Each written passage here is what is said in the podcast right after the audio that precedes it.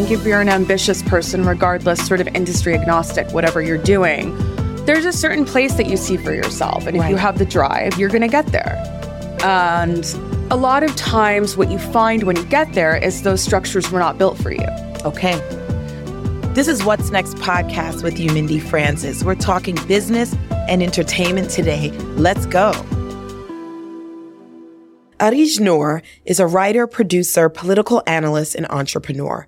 At MSNBC, she produced Up with Steve Kornacki, a roundtable discussion news program. Prior to that, she was with Al Jazeera English. Areej began her career as a researcher for the Brookings Institution focused on U.S. foreign policy in the Middle East and the Horn of Africa. Her writings have been featured in the Times of India, Gulf News, and the international editions of Vogue and Harper's Bazaar, among other publications. She later consulted for the World Bank and subsequently founded Statement Films, a film production and content company for female African creators. What's Next podcast? Welcome the incomparable Areej Noor to the show. So kind, Umindi. I mean, these are the receipts. I didn't do it. You did it. It's so sweet. Thank you. It's great to be here. I'm Thank so happy to have you here Yeah. on the heels of uh Tribeca Film Festival. Yes. Yeah, yeah. So let's get into it. Let's get into it. So much to talk to you about. So thrilled. You're a writer, producer, political analyst, and entrepreneur. Wow. Walk us through your professional journey and how you came to start Statement Films. We want to go from like the beginning. Tell us your journey Wow. professionally.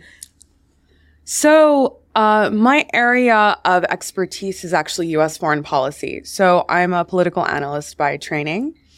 Uh, I went to school, you know, grad school. Right out of that, went to go work for Brookings uh, at their first Middle East outpost, uh, their only one actually to date, I believe, in Doha, Qatar. So I moved there in my early 20s and, you know, I was a researcher for the director there and, uh, you know, Middle East foreign policy, not exactly, uh, you know, a walk in the park. Uh, you know, I did that for a couple of years. Um, I definitely sort of expanded our knowledge base at the center in terms of Africa. Um, piracy was really big at the time. You know, this is circa 2009. Right. And basically, I would say within a few months at that job, I kind of knew this isn't, you know, the end for me. This Right. is just, I'm just at the beginning of something here. And, um, I should say before that, you know, I think I grew up in Washington, DC. So I think in many ways, my parents groomed me for that life. Um, I come from political families on both sides. Um, first generation American, both parents are from Somalia. And so, you know, I grew up loving cinema and I grew up loving independent cinema. And, uh, you know, there was this little independent cinema that I actually just a couple of weeks ago was in DC with my father and passed it by. And now it's an AMC. It's been an AMC theater for a long time. But I think I was someone who grew up in a certain political context in the nation's capital, but my heart was always with, you know, the arts and cinema in particular. And I think my mother did a really good job of, you know, we didn't have the most sort of vibrant theater scene when I was growing up, but I would go to the National Theater with her and see an Andrew Lloyd Webber play or, you know, she would allow me to see films far too, yo- you know, old for me. Right. Nine years old watching Philadelphia, you know, and Poetic Justice and, um, you know, I remember watching Purple Rain way too young. You know, I think these are all like little funnies now, but I think there was definitely a sensibility that was formed early on. Um, and so, so much of my life when I started my career was really like, these are the things that I love. And when I was very young, they would ask me, oh, what do you want to be when you grow up? And I would say movie director. But then life sort of happens and now you're a foreign policy analyst, you know? So I think soon into that job, I was like, I don't know that this is for me. I was sort of flipping through channels one day and couldn't find anything to watch. So I decided to create a television show. Now, I, you know, it sounds funny now, but at the time I was like, what else am I doing on the weekends? You know? So a really close friend of mine in Shanghai, actually, also American Abby, and I created this show called The Sauce. Well, I, I mean, you say it so flippantly, like, oh, we just decided to create a TV show. Someone's like, ha, and how? so we'll we'll have to get back to that, but Yeah. I'll let you carry on. so we just, you know, we kind of just were like, this, you know, let's, let's, let's give this a shot. So we created a show that at the time in 2009 was a bit ahead of its time, but then in subsequent years, it was sort of like a millennial The View, right? Okay. And um, it was called The Sauce. And, you know, we shot a proof of concept in early 2010. While I was still at Brookings, I, you know, went to the States and shot a proof of concept with a group, group of friends. And I kind of fell in love with the process. It was very collaborative. It was very imaginative. From a very young age, my mother always said to me, never lose your imagination So important. it's everything, you know? Um, and I think that that's where I could really see an imagination have a place to sort of play. Um, so essentially I left sort of policy after that job, uh, went, and now I look back on this over, you know, it's been quite a few years. And I'm like, what bold, you know, you're over here creating a TV show and you leave your job to pitch it. And, but that's really how I learned what this all is. Yeah. You know? and and that passion for something will absolutely fuel you. Yeah. You know? It's, it's just a recurring thread of everyone we speak to, we're hearing like this passion. You're doing something outside of the box, but it's this passion that drives you to do something that at, has you questioning yourself. What am I doing? What am I doing? And this is so hard. And oh my God, you know, because at 24, 25, what do you really know? Not much. Uh, it turns out, but I did that. Uh, you know, I ended up leaving Qatar. Uh, my mother lives in Cairo.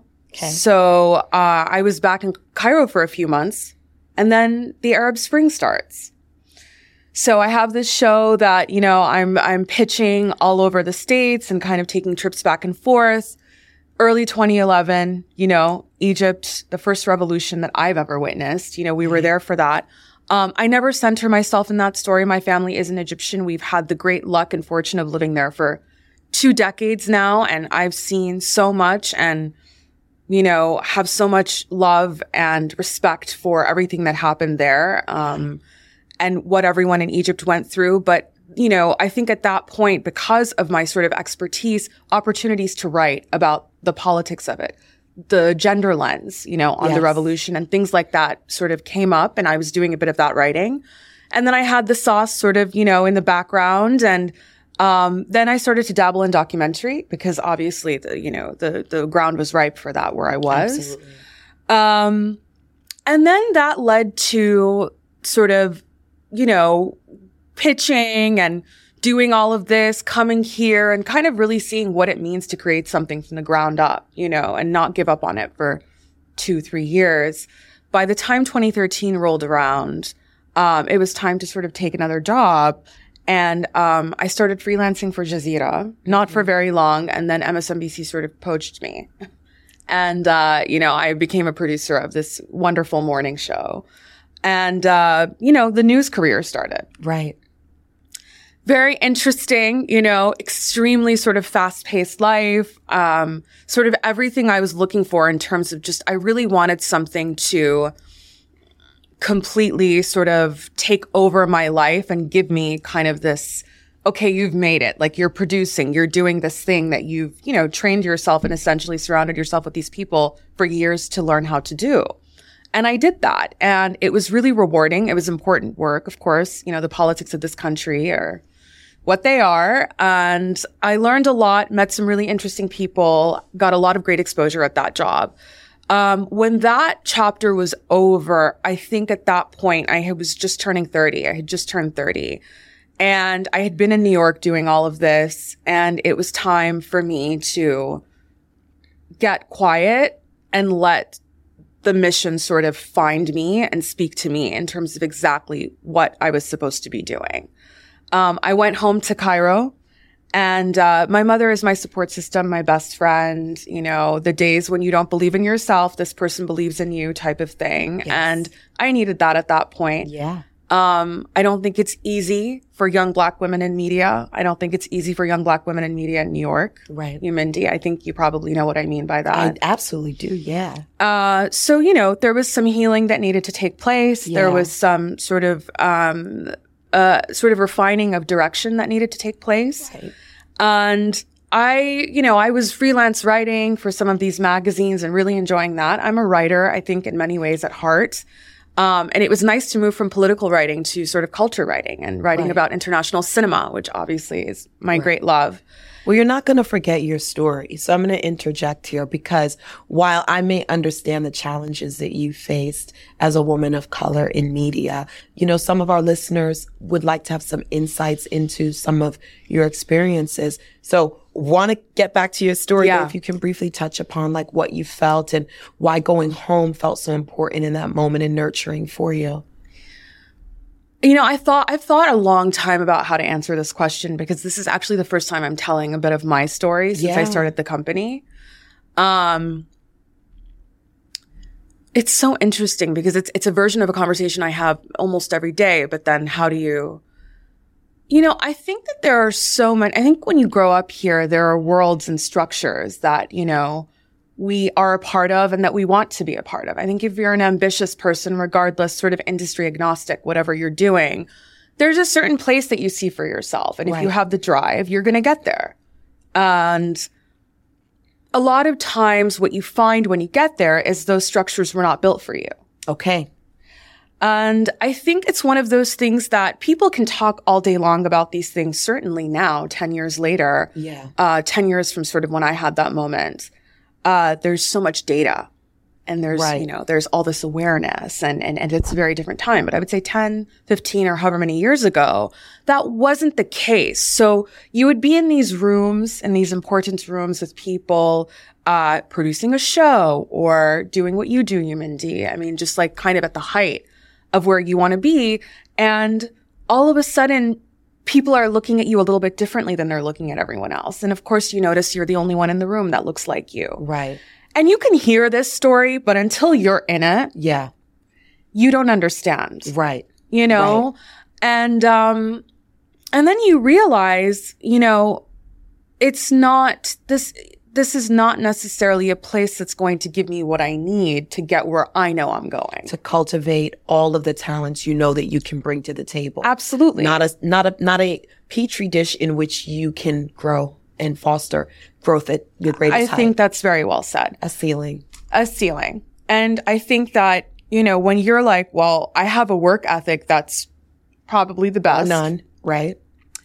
and people like you, you know, you can be all the things you're supposed to be, but Uh-huh. somehow, somehow it's not enough for certain people.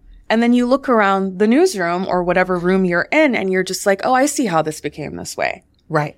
And I know the type of person who thrives here. Right. who has ensured the status quo.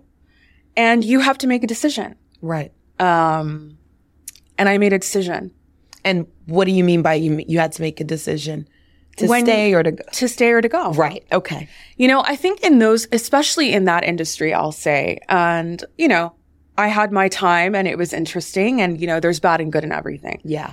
Um, a lot of people who work in, you know, news or just any sort of, you know, they literally start their careers from school interning there and 20 years goes by and they're still in the same building. Fair. Understand. Uh, I think that was, you know what I mean? Yeah. So I think it's not just being black and being a woman. It's being international. It's being multilingual. It's being Muslim, whatever you want to, you know, whatever that different thing is, the truly what your, what I learned, your gifts and your superpower and your strengths are, they will be held against you in certain, in certain quarters of this world. And I think it's so hard when you're young and you haven't experienced it before right. to recognize it and name it. That took me time. Yes. But once I was really secure in exactly what happened and who I am, I mean, Statement Films is the product of that. I'm hearing that.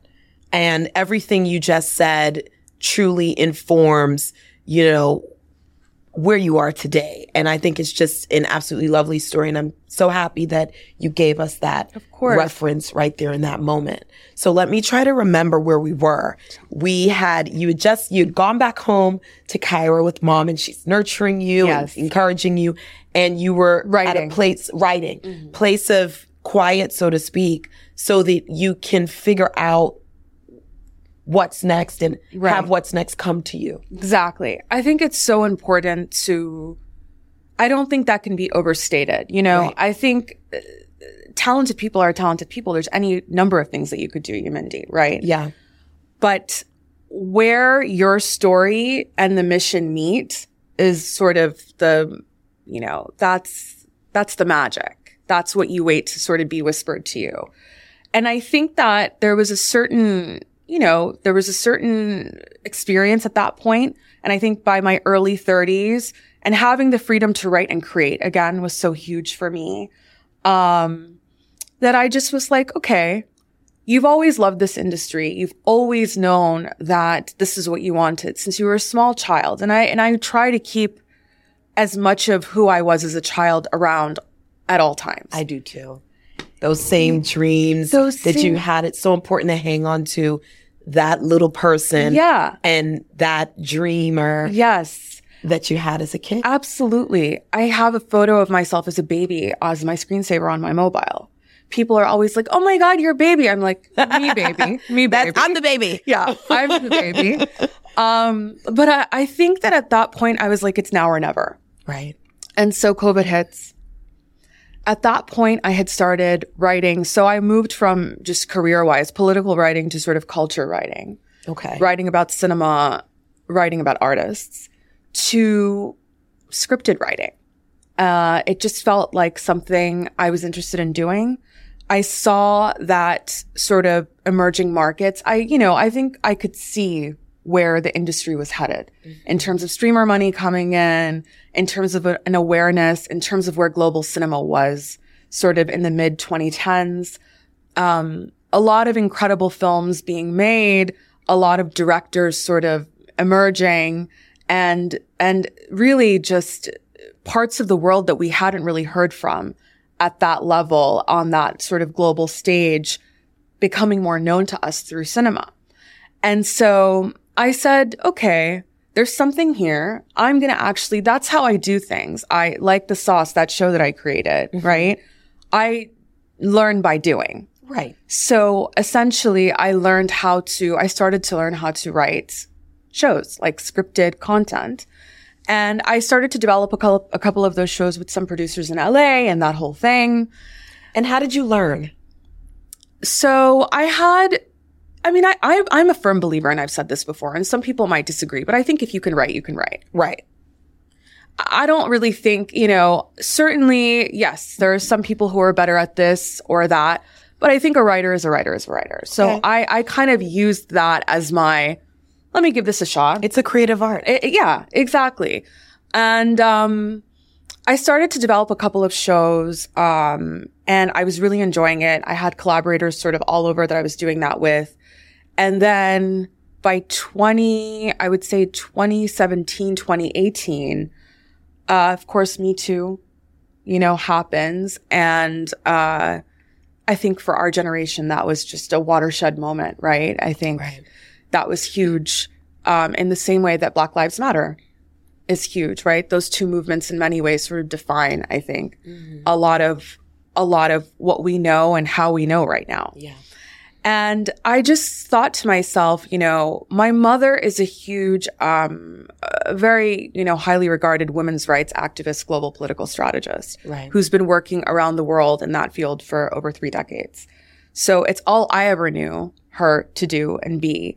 And so in many ways at that point in my life, especially being back home, I was thinking about what is a way to honor the childhood that I've had and to honor our relationship and the things that bring me life and that affirm my life force and my creativity, but in a way that how can I speak to her through my own medium? How can I put our work in dialogue?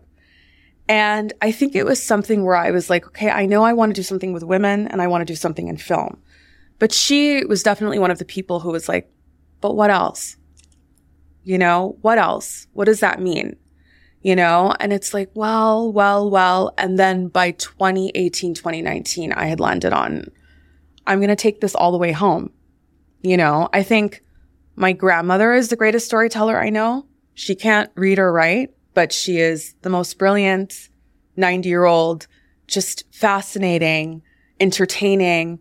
I think that sort of, I just really wanted to connect with the women in my family and I wanted to, I wanted to do something that my mother would sort of understand. And in the sense that I wanted to bring a lot of what she's brought to me, but through my own lens. So I started the company. It's such a beautiful story. Go ahead. Um, so I started the company in early 2020. I knew that I really, really wanted to support African women, directors, writers, uh, creators of show content. I knew that, you know, at that point we had seen there were a couple of watershed years. So 2018, you had Wanuri Kahiu's Right. uh, Rafiki in the Un Certain Regard section at Cannes. Later that year, I believe, at Toronto, Genevieve Nnaji's uh, Lionheart gets sold um, for a great number, especially for the continent. Um, 2019, Mati Diop's Atlantique gets the second highest award at Cannes, the Grand Prix.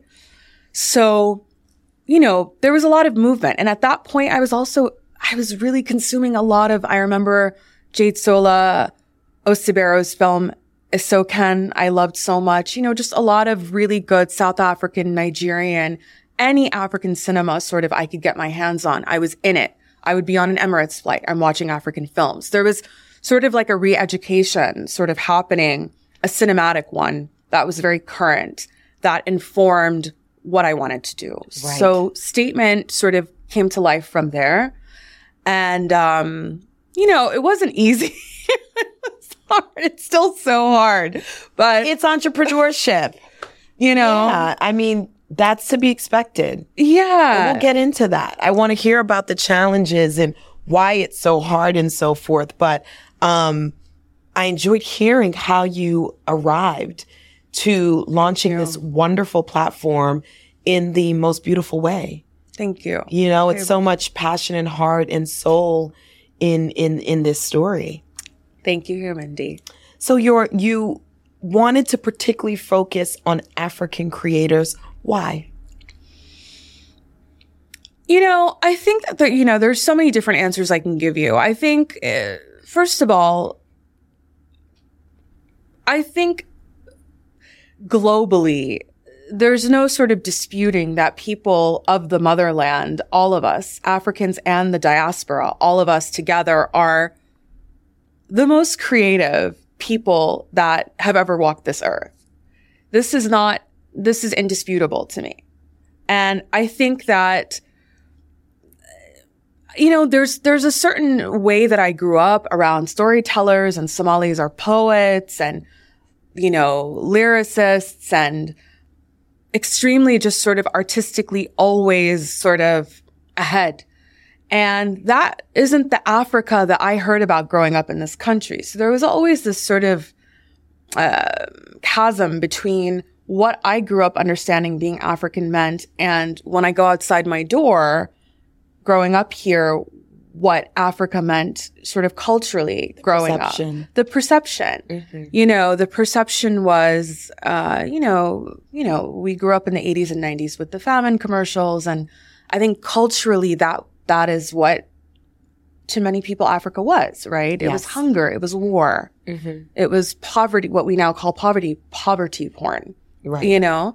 And so I, I've always felt, you know, there's something really unjust about that, obviously. And I'm obviously a political analyst.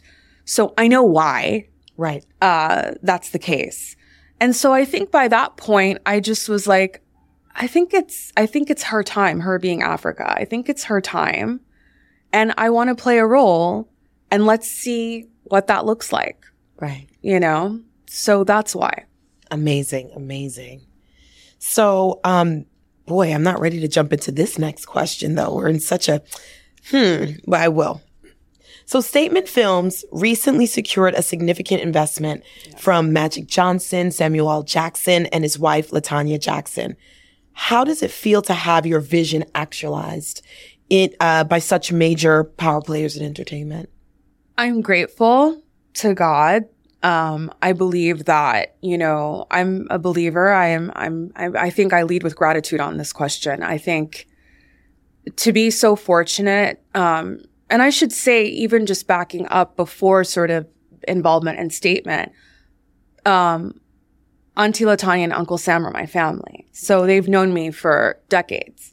And, you know, their daughter Zoe is my best friend. And, you know, so they are my family. And yes. Mr. Johnson, I met through the Jacksons and he is, you know, dear, dear, dear to me. I've known them for years. I think I've always felt so supported by this group of people. Auntie and uncle met me when I was very young and, um, you know, every conversation was a welcome conversation. My curiosity about the industry was very welcome. Right. Um, I said in my personal post with the day that the announcement was made about the investment a couple of months ago that, you know, to be under the shade of the Jackson tree for the last couple of decades yeah. has been one of the greatest gifts of my life. Um, they're very special to me. Mr. Johnson's also very special to me. I think so. I will start there and say that it's a personal relationship. Right. Um, now, in terms of how they got involved in statement, that's a funny one. So we were actually on vacation. It was a big group of us. Uh, I think this is end of 2019. We were in the Caribbean for the sort of New Year's post Christmas, just a week. And um, I just remember, you know, everyone kind of knew, my friends at least knew, like the kids, you know, the right. younger people what I was up to and sort of what I was looking into doing. And oh, Areej's gonna like kind of pivot to Africa and do this stuff. And uh, so we were on vacation. I just remember Mr. Johnson, you know, towering, you know, and just even just as a person, very commanding per, uh, presence. And it's like, what are you looking to do right now? You know, like very pointed. Like, what is it that you want to do? I was like, well, I'm starting this company, I think. You know, I think I'm going to do it. Uh, I think I was like 35 at the time. And, uh, and then I think over the course of the seven days together, the, the group, it was like a few different families on the trip, asking all of us, you know, that were on the trip, you know, what do you want to do? And so over the course of seven days, like more and more sort of shared about yeah. my vision and what I see. And also what I, what I, what I can't see yet, right? I was very open about just sort of the fear of really going for it the amount of support that I was shown, uh, I still am wrapping my head around it years later because I don't know if it weren't for that trip. I don't know sort of where like, you know, how yeah. things, it was definitely, I believe I look back on it as one of the most important sort of periods of my life, those seven days. I think it was something very beautiful about just a generous, kind, visionary, um, group of people who have done everything there is to do in this life already, um, who are the hardest working people I know, looking at me and saying, we care. Yeah. We want to know. Here are a couple of things to think about and keep us posted. Right. So that's really how it started. Beautiful. Beautiful. Yeah. So you're very passionate, obviously, about supporting women of color while also championing them with your Statement Films production company. Tell me why it's so important for you to create a company that specifically sources and develops films and content by African women. There is no short, I mean, the amount of talent on the continent right now, and women are leading the charge, but men too, is explosive. Largely untapped, but changing, even just by the standard of like the last Cannes that we just saw a couple of weeks ago. Right. African filmmakers are rewriting sort of the African narrative as we live and breathe right now. This generation of auteurs is, I think, the greatest generation of African auteurs yet. Uh, we are luckily involved with some of these amazing, amazing filmmakers at Statement, uh, sort of putting together a pipeline and an ecosystem of this talent has been one of the greatest joys of my life getting to know these women, getting to know the stories they want to tell, and then being able to support that however that we can. Yes. Um, and, and hopefully and definitely seeing some of these projects through to the screen. I think African storytelling country to country is very unique. I don't think a lot of people have exposure to the amazing sort of particular creativity that comes from these places, to the stories that no one's heard from these places, just simply because there hasn't been an avenue, there right. hasn't been a path. Um, that's something that I think a lot of us in this country understand. Um, and women, why not? Right. Why not? You know? Beautiful. So you started Statement Films, as you just mentioned, in January of 2020. How challenging was it to create this unique company right before the pandemic that impacted everyone globally? And how did that affect your yeah. process? You know, it's Espe- funny. Where were you? I know. You know, how did you connect? You're developing content with African women. How? It's interesting. So I quarantined in Egypt. Okay. I was in Cairo. You know, COVID was COVID and we're still trying to understand all of we like we're yeah. still not all the way sort of we don't have enough perspective yet. We're all I think trying to process. Um I think it's a funny answer, Umindi, because I don't know. it's a bit unique. I think I had access to some great talent because of COVID, to okay. be honest. How so? You know, when I was putting together the company, obviously getting a business plan together and all of these really at the time intimidating sort of firsts um, that are the rite of passage when it comes to being an entrepreneur. Um, people were at home. So you had all these amazing grads from Harvard Business School, Stanford, you know, the internship fell through, going home to quarantine, kind of have some time for the next four months I don't know that that would have been the case even the next year. Right. Uh, there was some kind, there was something interesting happening in terms of availability of people. Um, I think people needed something to be excited about. You know, yeah. I think, um, to look forward to something to look forward to. I think inspiration is inspiration, you know, and we're all constantly looking for it. It's a lifeline. Uh, so I had access to some incredible people that came in, were consulting, and helped me put together the blueprint of the vision, the 1.0. Right. So it wasn't easy, but for some reason, I felt that in certain ways the skies were really open okay. in 2020. Yeah. Got it. Got it. Got it. So, what advice would you give to women of color looking to pursue a career in the film industry? Surround yourself with people who understand the creative process, who are not afraid of those who make decisions that are maybe a little different. Surround yourself with people that are excited by your ideas, who want to hear about them, whose ideas you want to hear. Um, keep negativity very, very far away from you, including the people who bring that to you. Right. It's not the time to be around them when you're creating. It's a very vulnerable place to be. It's a very beautiful place to be. It's a spiritual place to be. Treat it that way. Got it. Got it. Got it. So, what does a typical day in the life look like for Areej? oh, Umindi. I was like, am I, you know, I'm like, oh, should I say the whole, I'm up at five and I meditate, I read three books, I make breakfast for the kids. Uh, it really depends on the day. Yeah. And I think the best thing I can do for myself, for my team, for everyone that I have to deal with is to make sure I'm as rested as possible to make the best decisions possible. If I'm up working, I think when I was so part of the reason that I had to move back, many reasons related to statement, but in Cairo, you're on, you know, LA is nine hours, 10 hours. This thing. Behind. So I was up all hours of the night for years at the beginning of this thing. And it gave me chronic headaches.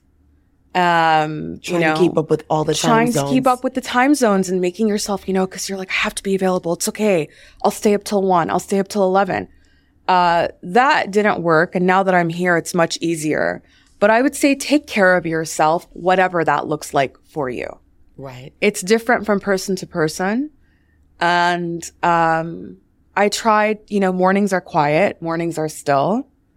But I still have some work to do in terms of like when I take the phone and I, you know, undisturb all the emails coming in and there needs to be a separation. I think a lot of people say this between your first moments awake and, you know, dealing with the grind that's like waiting for you on these devices. I think I need to kind of be a little bit better about let me have at least 30 minutes to myself, you know? So I'm, I'm working on it is the answer. I think everyone's a work in progress. Some people just excel at it, but I think everyone's having a work in process and trying to adjust with this what this new normal is after a period of some folks working from home, some That's folks right. going back to the office, hybrids and so forth and so on. Exactly. And then living and traveling internationally if that's what your work and business requires. Exactly. So with regard to statement films, what kind of projects are you inspired by? Like what are you looking to create and what excites you about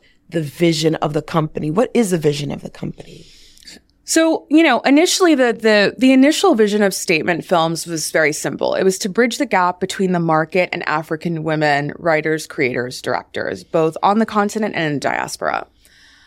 We are actually going to relaunch, I expect next week, from statement films into statement, which is going to be a media company with an editorial offering. Um, statement films will become the TV and film vertical and then we'll have a creator studio, which positions African creators for brand partnerships. How fantastic. Thank you. Yes, we've been working on this for over a year.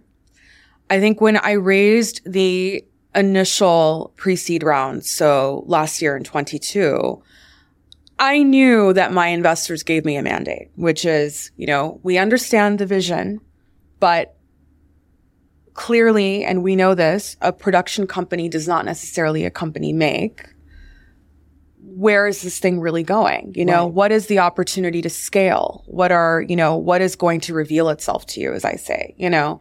And I think that there are so many lessons we've learned as statement films, um, doing that work and film and TV and really developing these ecosystems and, and, and building out talent pipelines of women creators and, and and going to the streamers and dealing with the media companies and really get it trying to get these projects made and seen and read. And um, I think early on for instance and this kind of directly relates to what we're doing in terms of the relaunch and and what we're relaunching into you couldn't even find data on the African film industry. It was a bit of a joke.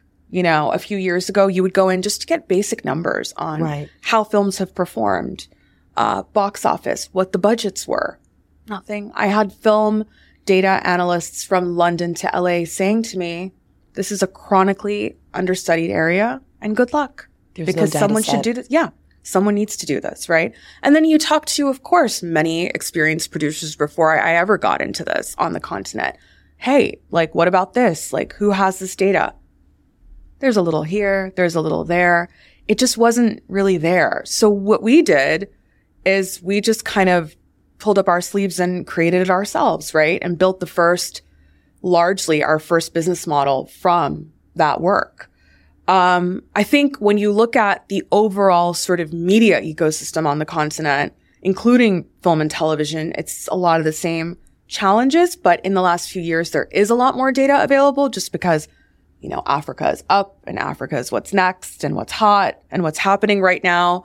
So there are opportunities that we were able to kind of, that kind of found us because of what we did with statement films in terms of, you know, what's missing here? Right. What, what, what is it going to take for us to have a more comprehensive entertainment ecosystem on the continent and working for its diaspora members, you know? Right.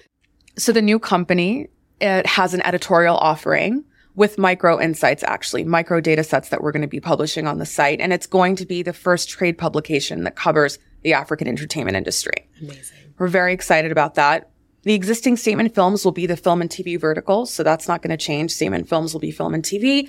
And then we're going to have a creator studio that positions, you know, that's really in a position to sort of discover and break the next sort of big African creators because we've been seeing that already right. and position them with brand partnerships. You know, the biggest TikToker in the world is a Senegalese Italian, you know, Khaby Lame. We, of course. you know, Elsa Majimbo, I remember following her in early COVID and now look at her with her partnerships and everything she's doing. So it's a very exciting time for filmmakers and creators of TV, but it's also an exciting time for other creators Yeah. from the continent and people who want to say things a little bit differently.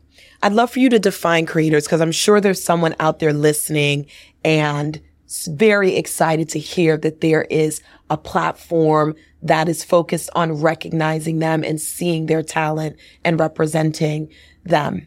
You know, and so Absolutely. creator, cr- the term creator can be so broad these days. Of so course. what do you mean by creators for our listeners? You know, I think if you are a creator of any content, really, are you, what are you passionate about? Food? You know, you're creating good content about these amazing dishes that maybe you learned from your grandmother, from the continent. Um, you like to kind of go around restaurants from different African capitals and see what's hot, what's not. You have an audience that you're growing. This is your thing. You love it. Whether you do that in beauty, uh, whether you are literally reviewing films and that's your passion. Uh, I think we take a wide lens when we're looking at what we mean by creator because right now, like we live in a creator's world. And the fact of the matter is no one type of creation is more important than another. I think it's, it's really about building infrastructure so that the right creators can find the right opportunities. And as a historically disadvantaged sort of people and part of the world, because of the work that we've done on the TV, and film side, there are huge opportunities for us to be a part of creating that infrastructure to get African and diaspora creators the partnerships they deserve, the exposure that they need, and the ability to make a life doing what they love, creating great content. Amazing. And what is the unique proposition? What is your long-term vision and goal in creating this entity? Wow. You know, I think a lot of what's available for audiences interested in Africa, which of course includes us, right? The diaspora, people on the continent, reading about ourselves and sort of the act of doing that and understanding ourselves through what is out there. There's not a ton out there. Right. Um, I think, you know, comparable sort of projects, shall we say, are a bit down market right. not worthy of the creativity that is emerging from the continent right now. Simply unworthy. Uh, and I believe in worthy Right. because we are worthy. And I think the work that we sort of traffic in speaks for itself, Amazing. you know? Well said. Well said. So what kind of films and projects are Yeah. inspiring you today? You mentioned some, of course, some of the wonderful films that received awards in, you know, at various film festivals and so forth. But what are you looking to right now? Like what's next? What, what excites you in the space? So I, I think on the film side, we tend to gravitate as a team to toward auteur led work. Okay. um, a, a a director, a writer director that really has something just incredible to say in a uniquely African context that we have not seen before. Um, there are a couple of projects that I'm thinking about right now that I can't exactly talk about, but um, I think a lot of what's emerging right now uh, is just so because the the sort of the channels to get things made are finally, you know, diversifying and increasing and there's more money interested in getting things made, you're starting to see people take chances and Right. to really say things that maybe they wouldn't have before. Uh, I think we're seeing as a company, we've really enjoyed whether we're getting pitched or getting involved in a project, the queer sort of stories coming out of the continent right now are just varied and beautiful. And this is, you know, this is not exactly a group of countries that have that has had the easiest time when it comes to LGBTQ rights. And I think um, cinema is a very beautiful way to tell a lot of these stories. Uh, we tend to gravitate towards filmmakers whose voice voices are sort of, you know, they cannot be replicated. You know, this is someone whose unique take and whose filmmaking style and whose script is just so incredibly their own. And just the fact that we've seen one, two of these already says to me, I mean, you show some, you know, people, for instance, one script that we, uh, that we're working on right now, people around the world read this thing and are like, we've never seen anything like this before, ever. And you're like so proud because you're like, this is a story that's set in a very small community in X country that you've never been to and you might never go to. But there's some kind of a universal truth through this specificity, through this one community that you only see in your dreams until you see the film made right. that is speaking to you so, so wholly and so clearly. Yeah. Uh, that's really what excites us about what we're seeing on the film side. That's incredible. That's incredible. You know, yeah. it's, it's really, really, really just, I'm so excited for you all to kind of see, um, just what comes next. Well, I'm excited to see all of these projects roll out, you know, and, and the media platform and mm. all of that. I know. It's, and, and the fact that there's a data set actually being developed and that yes. you're at the forefront of this. Yes, Umindi. Micro insights are very important. they are, you know, developing intelligence and, you know, this is how a people, you know, the work that we produce is essentially they, they ultimately become the stories that we tell about ourselves. Right. So it's really about creating an infrastructure and an ecosystem that's worthy of those stories. And I think if that is the goal and that is what we wake up and try to do every day at Statement, then we've had a good day. Yeah. You know? So who inspires you? I mean, my mother, you know, uh, I once was, I once watched a Hollywood roundtable, Hollywood Reporter roundtable where this amazing, you know, huge director was asked the question and he said something like his mom and the interviewer was like, we don't know her. Like, give us another answer. And I just remember watching and feeling like that interviewer really didn't get it because it was a profound answer. Right. Uh, my mother. Yeah. 100%. And this is a profound answer. You've given us a profound story. You know, I wanted to ask, but it was pretty obvious in this conversation. Oh. Absolutely.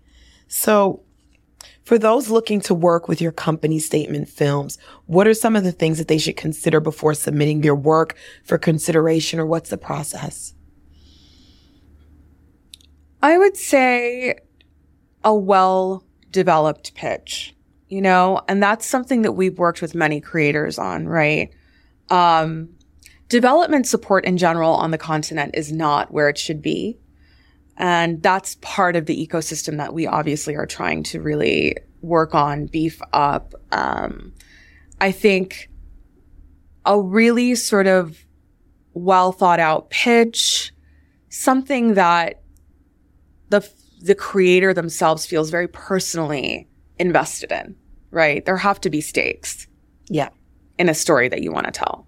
Cuz it's hard to do. So if you have that, I think you have sort of the first two building blocks. Okay.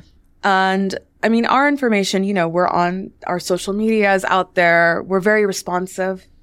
I like that about us. You know, we, I think we've I mean, I hope no one hears this and is like, actually, you didn't respond to me. But we, you know, as far as I can tell, we were very responsive because when you're dealing with an emerging market like this, that's part, that's part of the job, right? That's the gig. You have to extend a hand as much as you can. Um, even if it's just at the very beginning, keep going with that. Right. Keep going with that. And ladies, if you're listening, keep going with that. Yes. Yes. Absolutely. So what do you think is next for African women behind and in front of the camera? glory. Absolutely. I mean, just literally the sky Period. where we walk on. I mean, Cannes, we're seeing the second film helmed by an African woman up for the Palme d'Or, right? Ramata-Toulaye Sy, um, with her film. And I think we're seeing more and more Africans just on those, you know, at the big festivals, with the support of major producers who are ready, to, more ready to write checks than they were a couple years ago. I think that again, I would argue African women lead the charge. Our men are also doing, you know, all of our people are doing incredible things, but I just honestly think that this is the beginning of a new era. Yeah. And I'm, you know, even me, I'm bracing myself for it because I just don't think we've we've been here before. Well, your excitement is definitely emanating. It really is. I can see that. So it's been so wonderful talking to you. You too. I mean, I cannot wait to see the, your rise and rise and all the lives that will be impacted. It's so important for a creator to, you know, have the opportunity to put their work out into the world. And there's so many barriers to entry for any creator, right? And so I love that you've created this platform. It was born out of your own personal struggle, obviously. And um, it's just a beautiful thing to see. Thank you, Mindy. I really appreciate it. Thank you so much for taking the time and for having yeah, me. We love having you here. So, how can folks find Statement Films? You can find us at Statement Africa on Instagram. Amazing, amazing. Well, we'll be watching you. Thanks so much, Areej. This is What's Next podcast with Umindi Francis. And that's our show today. It's a wrap.